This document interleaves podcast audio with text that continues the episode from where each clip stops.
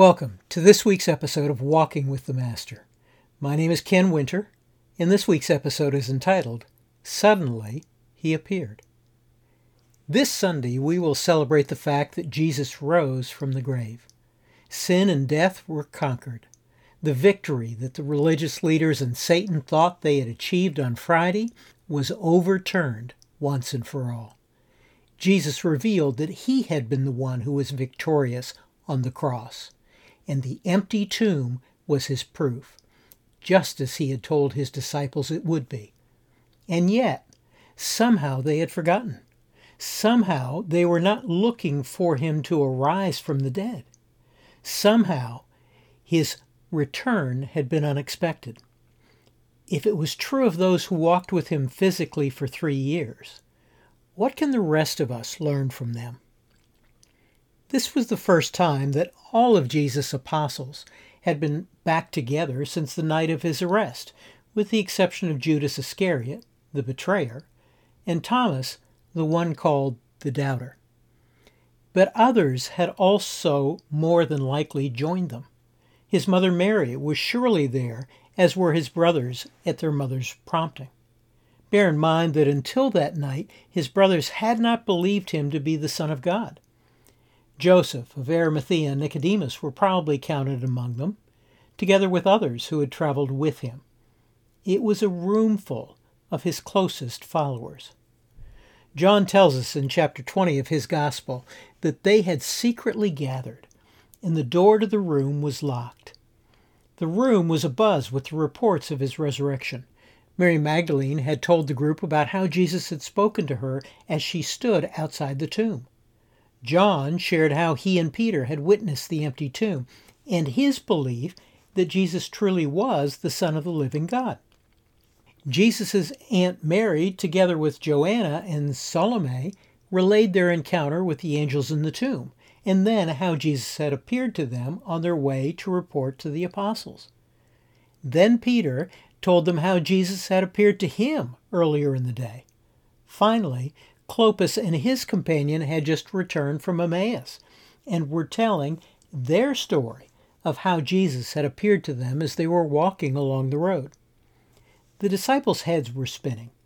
They were hearing these reports from brothers and sisters they respected, but the idea of Jesus returning from the grave was still hard for them to believe. How could it possibly be true? Jesus had been subjected to unspeakable brutality and had died on the cross. They had witnessed it, albeit from a distance after they scattered. Could this be a part of the religious leaders' plot to not only murder Jesus, but to defame his teachings and his miracles? Was this all a part of the plan to now draw out his close followers and arrest them as well? At that moment, there was still more fear than faith present in that room. Then all of a sudden, Jesus appeared. Out of nowhere. He didn't knock on the door. There was no fanfare leading up to his arrival. He just suddenly appeared in the middle of a locked room. I would venture to say that some of these guys were ready to jump out of their skins. And if we had been there, we would have been ready to do the same. Some of them thought they were seeing a ghost. So it is no wonder that the first words out of Jesus' mouth were, Peace be with you. In essence, he was saying, Be at peace. The one, the only one, who can make sense of it all is now in the room. He calmed their fears and gave them assurance. He ate a piece of broiled fish to assure them that he wasn't a ghost. He showed them the wounds in his hands, his feet, and his side to prove to them that he who was dead was now alive. The work that the Father had given him to do was now complete. Gradually, the disciples' fear and anxiety turned to peace and joy. Allow me to conjecture that at some point Jesus and Peter's eyes knowingly locked for a moment as they saw the rest of the disciples gradually and finally coming to that place of peace. Peter had experienced that same emotional roller coaster earlier that day, and more than likely, his had been to an even greater degree. Then for a second time Jesus said to them, Peace be with you. But this time it wasn't a word of peace just for them. It was a word of peace for all of us. Jesus had repeatedly told his disciples that he would, in fact, be killed and be raised on the third day.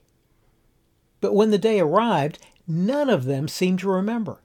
They were so caught up in their sorrow, tragedy, and fear that they forgot his promise. The first, and perhaps only one, to believe he had risen without first seeing him was the Apostle John. He had believed when he saw that the tomb was empty.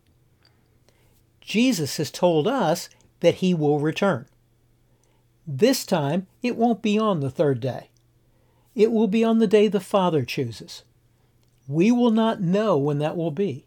It may be in some of our lifetimes, or it may not. But until then, we are to walk in peace, knowing that the one, the only one, who can make sense of it all, has sent his Spirit to walk within us, before us, beside us, and behind us. And just like those gathered in that upper room, he has told us to go forth and share that peace, his gospel, with a world that desperately needs peace. As the Father had sent him, he was now sending the disciples and us. We would do well to learn from those apostles, as well as the one who was missing. We aren't given any explanation as to why Thomas was not in the room that night. John is the only gospel writer who gives us that report. Surely Thomas didn't have a more pressing appointment. I can't help but wonder if perhaps he was so ashamed that he had abandoned Jesus the night of his arrest that he couldn't face anyone else. I wonder if his shame and grief led him to isolate himself from everyone else. And when he heard that Jesus was alive, his disbelief was compounded by the guilt he felt. After all, if it was true, how could he possibly face Jesus? Just like those men and women, have we allowed disbelief or shame to keep us from anticipating his return? Are we watching for his return with anticipation, or have we allowed ourselves to no longer even expect his return? The fact is, he will suddenly appear just like he did on that Resurrection Sunday night in the upper room. Let's not be surprised by his appearance. Let's be expectant. And let's be faithful to tell others about his soon coming return. As I have previously mentioned, I have written a short novel about Mary Magdalene. It's a first person eyewitness account of what she experienced and witnessed. The book is entitled A Witness Called Mary. It's the ninth book in my series, The Called. I invite you to consider her story, the part you may already know, and the portion that could have been. The book released two weeks ago through Amazon in paperback, large print, and for Kindle or Kindle app. Also, portions of this episode have been taken from chapter 58 of my book, Taking Up the Cross. Information about how you can obtain either of these books is available on my website, kenwinter.org. Well, thanks for joining me this week, and I hope you'll do so again next week, as together we walk with the Master.